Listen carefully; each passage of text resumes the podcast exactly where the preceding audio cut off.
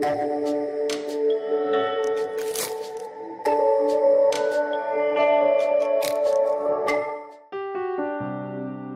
kekasih Tuhan, saya berdoa dari tempat ini kiranya kekuatan, kesehatan, penyertaan, dan perlindungan daripada Tuhan itu menyertai di mana pun saudara berada. Dan hari ini tema dari firman Tuhan yang saya akan sampaikan adalah Kalvari ke Loteng Yerusalem. Sekali lagi tema kita Kalvari ke Loteng Yerusalem. Di dalam kesempatan ini, saudara saya ingin menyampaikan sebuah pelajaran yang mungkin judulnya gak kontroversial. Tetapi ketika saudara mendengarkannya dari awal, saudara akan mengerti mengapa saya memberikan tema ini. Nah, pelajaran ini menjadi penting uh, karena kalau kita tidak memahaminya, kita tidak menjadi orang Kristen yang maksimal. Nah, mengapa saya memberi tema Kalvari ke loteng Yerusalem? Karena selama ini karya penyelamatan itu hanya dipahami sebatas Tuhan menggantikan saudara dan saya. Saya ulang, saudara ya. Uh, mengapa saya memberikan tema Kalvari ke loteng Yerusalem? Karena selama ini karya penyelamatan itu hanya dipahami sebatas Tuhan menggantikan kita. Tentu saudaraku saya menghargai kematian daripada Tuhan Yesus karena kematian Tuhan Yesus itu sangat luar biasa bagi setiap kita. Tetapi yang perlu kita garis bawahi di sini ternyata kita saudaraku perlu mendefinisi ulang tentang karya penyelamatan. Karena karya penyelamatan itu bukan hanya sebatas Yesus menggantikan kita di salib, karena selama ini saudara dan saya begitu mengenang dan mensyukuri pengorbanan daripada Tuhan Yesus. Bahkan di setiap kali ketika kita ibadah, kita melakukan perjamuan kudus. Saudaraku, kita sedang mengingat kembali tentang pengorbanan daripada Tuhan Yesus Kristus. Saya setuju saudaraku, kita tidak boleh melupakan pengorbanan daripada Tuhan Yesus Kristus. Saya ulang saudaraku, saudara dan saya tidak boleh melupakan pengorbanan daripada Tuhan kita Yesus Kristus. Tetapi yang perlu kita pahami selama ini kita tidak hanya sebatas mengenang dan mensyukuri pengorbanan Yesus bagi kita, tetapi kita perlu memahami sebenarnya karya penyelamatan Tuhan Yesus itu seperti apa sih? Nah, saya akan masuk ke titik ini saudaraku, saudara dan saya harus move on dari mentalitas dibebas Nah, saya ulang saudaraku ya. Saudara dan saya harus move on, saudaraku, dari mentalitas dibebaskan dari hukuman. Ini kalimat yang penting, saudara. Selama ini banyak orang Kristen sebatas hanya mensyukuri begini, saudaraku. Ya ampun, harusnya itu saya yang dihukum, saudaraku. Tetapi Tuhan sudah menggantikan saya dan membebaskan saya dari hukuman. Seharusnya saya yang berdosa ini mati dan tergantung di atas kayu salib, tetapi Tuhan Yesus sudah menggantikan saya. Saya tidak jadi dihukum. Nah, saya mau katakan kepada saudara bahwa kita harus move on dari mentalitas dibebaskan dari hukuman. Saya setuju Tuhan menyelamatkan kita dari penghukuman. Saya setuju, saudara. Tetapi kita perlu memahami bahwa penyelamatan Tuhan kita itu bukan hanya waktu Dia batalkan hukuman di dalam kehidupan kita Karya penyelamatan Tuhan itu, saudaraku, jangan dipahami sebatas, oh dia sudah batalkan hukuman atas setiap kita. Tetapi, saudaraku, tidak ada yang berubah di dalam kehidupan kita. Oh, mungkin kita pahami itu bahwa itulah karya penyelamatan. Yesus sudah mati menggantikan kita sehingga kita tidak jadi dihukum. Nah, saya mau katakan bagi setiap kita, kita mensyukuri kita mengenang pengorbanan dan kebaikan Tuhan kita, kita memahami betapa pengorbanan daripada Tuhan Yesus itu luar biasa. Tetapi yang saya mau ajak saudara renungkan adalah ini, saudaraku. Jika Tuhan sebatas mengampuni dan membatalkan hukuman kita sebagai konsekuensi dari dosa-dosa kita, maka pertanyaan ini datang dalam kehidupan setiap kita apa yang berubah di dalam diri kita. Nah, saya ulang saudaraku, jika Tuhan sebatas mengampuni dan membatalkan hukuman kita sebagai konsekuensi dari dosa-dosa kita, pertanyaan ini datang bagi setiap kita. Apa yang berubah di dalam diri kita? Yang berubah itu hanya saudara dan saya tidak jadi dihukum. Tapi kita tetap pada masalah kita, kita tetap pada kelemahan kita, kita tetap pada dosa-dosa kita. Yang harus kita pahami adalah karya keselamatan itu adalah saat Tuhan mengembalikan keserupaan dalam diri orang percaya, yaitu saudara dan saya, sehingga kita dapat menghidupi tujuan keberadaan kita di bumi ini. Saya ulang saudaraku, yang harus saudara dan saya pahami adalah karya keselamatan itu adalah saat Tuhan mengembalikan keserupaan dalam diri orang percaya, yaitu saudara dan saya, sehingga kita dapat menghidupi tujuan keberadaan kita atas bumi ini. Masalahnya saudaraku, banyak orang menerjemahkan karya keselamatan itu adalah begini, oh puji Tuhan, saya itu nggak jadi dihukum. Nah saya mau katakan kepada setiap kita bahwa karya keselamatan Tuhan itu tidak berhenti sampai di situ saudaraku. Sebatas saudara dan saya nggak jadi dihukum. Nah makanya saya akan masuk ke titik ini saudaraku. Move on lah dari Kalvari ke loteng Yerusalem. Saya berharap saudara uh, belajar sesuatu dari kalimat ini, kalau cuma hanya kalvari saja, saudaraku, kita cuma hanya apa? Sebatas nggak jadi dihukum, saudara, tapi nggak ada yang berubah di dalam kehidupan kita. Makanya menurut saya kita harus bertumbuh, kita harus bergerak, saudaraku. Dari mana? Dari Kalvari, di mana Yesus telah mati bagi kita, di mana Tuhan Yesus bangkit bagi kita, saudaraku. Dan kita terus bergerak, kita terus bertumbuh sampai kita mengalami titik yang namanya loteng Yerusalem apa yang dimaksud dengan loteng Yerusalem? Di loteng Yerusalem lah saudaraku saat roh kudus itu dicurahkan di dalam diri orang percaya. Luar biasa saudaraku. Sekarang saya mau ajak saudara berpikir apa jadinya jika roh kudus itu tidak turun di dalam kehidupan orang percaya. Nah orang percaya itu cuma sebatas diampuni dosanya, saudaraku. Tapi nggak ada yang berubah di dalam kehidupan orang percaya. Gak ada yang berubah, saudaraku. Yang berubah itu tadinya harusnya dihukum, tetapi akhirnya nggak jadi dihukum, saudaraku. Tapi kita masih bermasalah di dalam setiap kelemahan kita. Kita masih bermasalah dengan apa? Dengan dosa-dosa kita. Kita masih bermasalah dengan apa lagi? Keterbatasan kita. Dan saudara dan saya tidak punya kekuatan untuk mengatasinya. Makanya saya memberikan tema, saudaraku, Kalvari ke loteng Yerusalem. Hari ini, saudaraku, saya perlu deklarasikan, saya perlu mengkumandangkan bahwa poin penting ini, bahwa kita atau saudara dan saya harus move on dari Kalvari ke loteng Yerusalem. Lihat ini saudara, saudara sadar bahwa Yesus itu menurut saya, dia sang pembuka jalan agar apa? Agar roh kudus tinggal hidup di dalam kehidupan kita. Tapi bukan bukan berhenti sebatas dia menyelamatkan kita dari neraka loh saudaraku, tetapi dia atau Yesus itu sebagai pembuka jalan agar Roh Kudus bisa hadir di dalam kehidupan saudara dan saya. Lihat ayat ini, saudaraku. Saya percaya ayat ini akan berbicara banyak bagi kita. Firman Tuhan itu bilang begini, Yesus itu dengan terang-terangan, saudaraku, mempromosikan tentang pribadi daripada Roh Kudus. Di dalam Yohanes 16 ayatnya yang ketujuh. Dikatakan demikian, namun benar yang kukatakan ini kepadamu adalah lebih berguna bagi kamu jika aku pergi. Nah, jadi saya mau katakan kepada saudara, saya ulang ya saudaraku. Jadi Yesus itu selamatkan kita bukan sebatas dia uh, mati buat saudara dan saya. Setelah dia mati ternyata Tuhan itu membuka jalan saudaraku untuk Roh Kudus itu bisa memenuhi kehidupan setiap kita.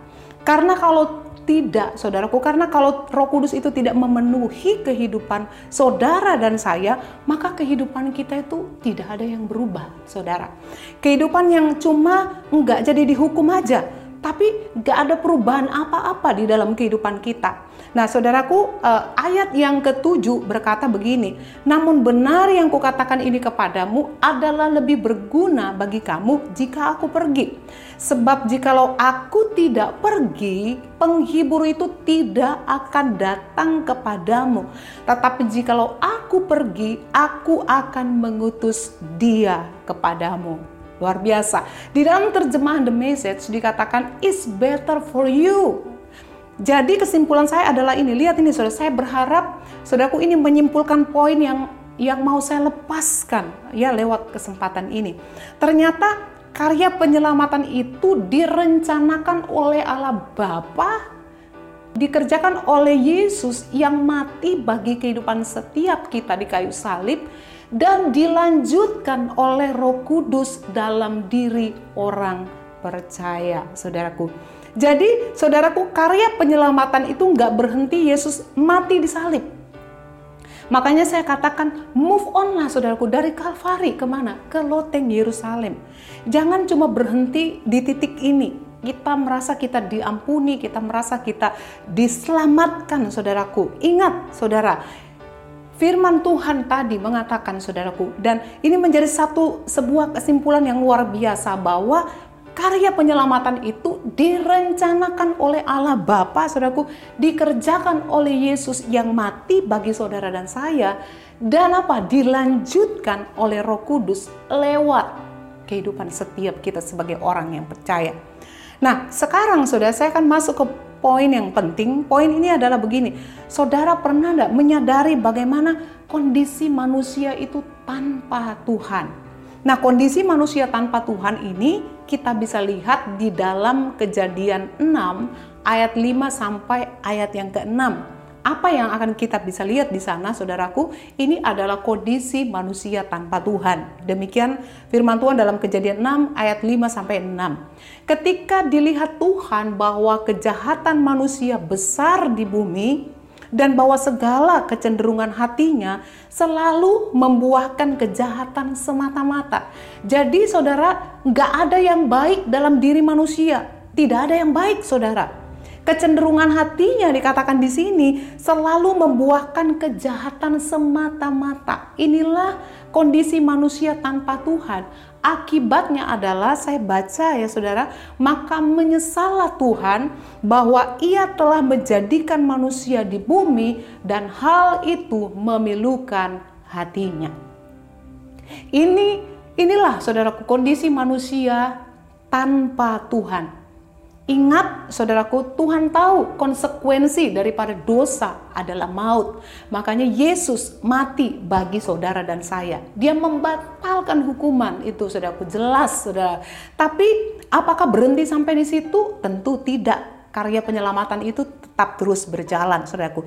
Yesus melanjutkan karyanya. Begitu dia selesai, saudaraku, dia estafetkan kepada Roh Kudus dan Tuhan Yesus berkata kepada Roh Kudus, "Saya sudah menyelesaikan bagianku. Sekarang bagianmu Roh Kudus untuk apa, Saudaraku? Untuk tinggal di dalam diri orang percaya, di dalam diri saudara dan saya."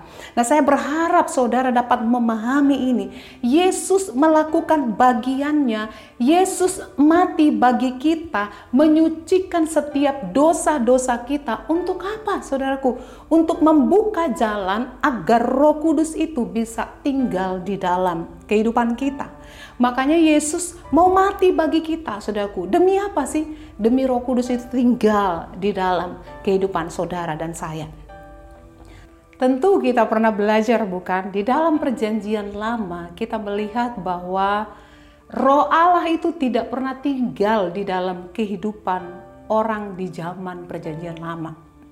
Sehebat-hebatnya orang perjanjian lama, mereka belum pernah merasakan roh Allah itu tinggal di dalam kehidupan mereka. Cuma dihinggapi, saudara. Ketika dihinggapi itu sewaktu-waktu bisa pergi. Siapa yang dicatat dalam perjanjian lama yang dihinggapi oleh roh Allah? Saul, dan juga Simpson. Tapi sehebat-hebatnya mereka, mereka belum pernah merasakan bahwa roh Allah itu tinggal di dalam kehidupan mereka. Sehebat-hebatnya siapa? Daud, saudaraku. Tetapi Daud belum pernah mengalami bagaimana roh Allah itu tinggal di dalam kehidupannya. Hanya orang percaya yang di zaman perjanjian barulah yang mengalami anugerah Roh Kudus itu saudaraku tinggal di dalam kita, saudaraku. Nah, kenapa Roh Kudus itu bisa tinggal di dalam kehidupan kita? Karena Yesus sudah mencurahkan darahnya bagi setiap kita sebagai orang percaya. Jadi saya mau katakan kepada saudara, pesan penting yang saya mau lepaskan di dalam kesempatan ini adalah Yesus mati bagi setiap kita bukan hanya menyucikan dosa-dosa kita supaya saudara dan saya tidak masuk neraka, saudaraku, tetapi supaya Roh Kudus itu tinggal di dalam diri kita. Dan itu adalah karya penyelamatan. Karena kalau Roh Kudus tidak tinggal di dalam kita, kecenderungan kita yang kita baca tadi dalam kebenaran firman Tuhan hanya kejahatan semata-mata, Saudaraku. Lihat ini bagaimana dengan ayat selanjutnya, Saudara Yohanes 14 ayat 16 sampai ayat yang ke-17. Bukankah ini yang diperjuangkan oleh Yesus bagi setiap kita? Dikatakan demikian, Aku akan minta kepada Bapa dan ia akan memberikan kepadamu seorang penolong yang lain supaya ia menyertai kamu selama-lamanya yaitu roh kebenaran. Dunia tidak dapat menerima dia sebab dunia tidak dapat melihat dia dan tidak mengenal dia tetapi kamu mengenal Dia, sebab Ia menyertai kamu dan akan diam di dalam kamu. Wow, kalau kita baca ayat ini, saudaraku, mengapa Yesus katakan akan diam di dalam kamu? Karena waktu ini dilepaskan, saudaraku, Roh Kudus itu belum tinggal di dalam diri orang percaya. Karena Yesus belum mati bagi kita, belum mencurahkan darahnya. Makanya Roh Kudus tidak bisa tinggal di dalam kita, saudaraku. Tetapi saat Yesus mencurahkan darahnya, dia menyucikan kita, maka Roh Kudus itu bisa tinggal di dalam diri kita sebagai orang percaya. Di situlah karya penyelamatan itu jadi lengkap Nah, kalau kita hanya cuma memahami karya penyelamatan Tuhan itu hanya sebatas di Kalvari, saudaraku, baru setengah jalan menurut saya, saudaraku. Karena ternyata itu seperti tongkat estafet yang Tuhan uh, kerjakan saudaraku bagiannya sehingga Roh Kudus yang melanjutkan bagian daripada Tuhan Yesus. Sekarang lihat ini, saudara sadar bahwa Yesus itu melepaskan kasihnya dengan apa saudaraku? Dengan mati bagi kita. Tetapi Roh Kudus menunjukkan kasihnya saat hidup dan bekerja di dalam kehidupan kita sebagai orang percaya. Saya ulang saudaraku ini kalimat yang penting menurut saya. Saudaraku Tuhan menunjukkan kasihnya dengan apa? Dengan Tuhan Yesus mati bagi setiap kita. Dan roh kudus menunjukkan kasihnya saudaraku dengan apa? Saat ia hidup dan bekerja di dalam kehidupan kita sebagai orang percaya. Jadi lewat pelajaran ini, saudaraku, kita mendapat sebuah pelajaran yang penting bahwa karya penyelamatan itu jangan cuma hanya dipahami sebatas Yesus mati menggantikan saudara dan saya. Ingat, karya penyelamatan itu adalah di mana Tuhan ingin membuat kita dipulihkan pada keadaan sebelum kita jatuh di dalam dosa yaitu saudaraku dalam kondisi Adam dan Hawa sebelum jatuh di dalam dosa. Kita tidak akan pernah sampai ke titik itu, saudaraku, kalau Roh Kudus tidak ada di dalam kehidupan kita. Mari kita pahami hari ini dengan kebenaran firman Tuhan yang sudah datang dalam kehidupan kita bahwa karya penyelamatan itu saudaraku direncanakan oleh Allah Bapa kita saudara. Dan dikerjakan melalui Yesus yang sudah mati bagi saudara dan saya. Dan dilanjutkan oleh Roh Kudus yang tinggal di dalam kehidupan kita. Dan saya percaya saudara akan mengerti, saudara akan memahami karya penyelamatan itu di dalam kehidupan saudara. Amin. Tuhan Yesus memberkati kehidupan kita.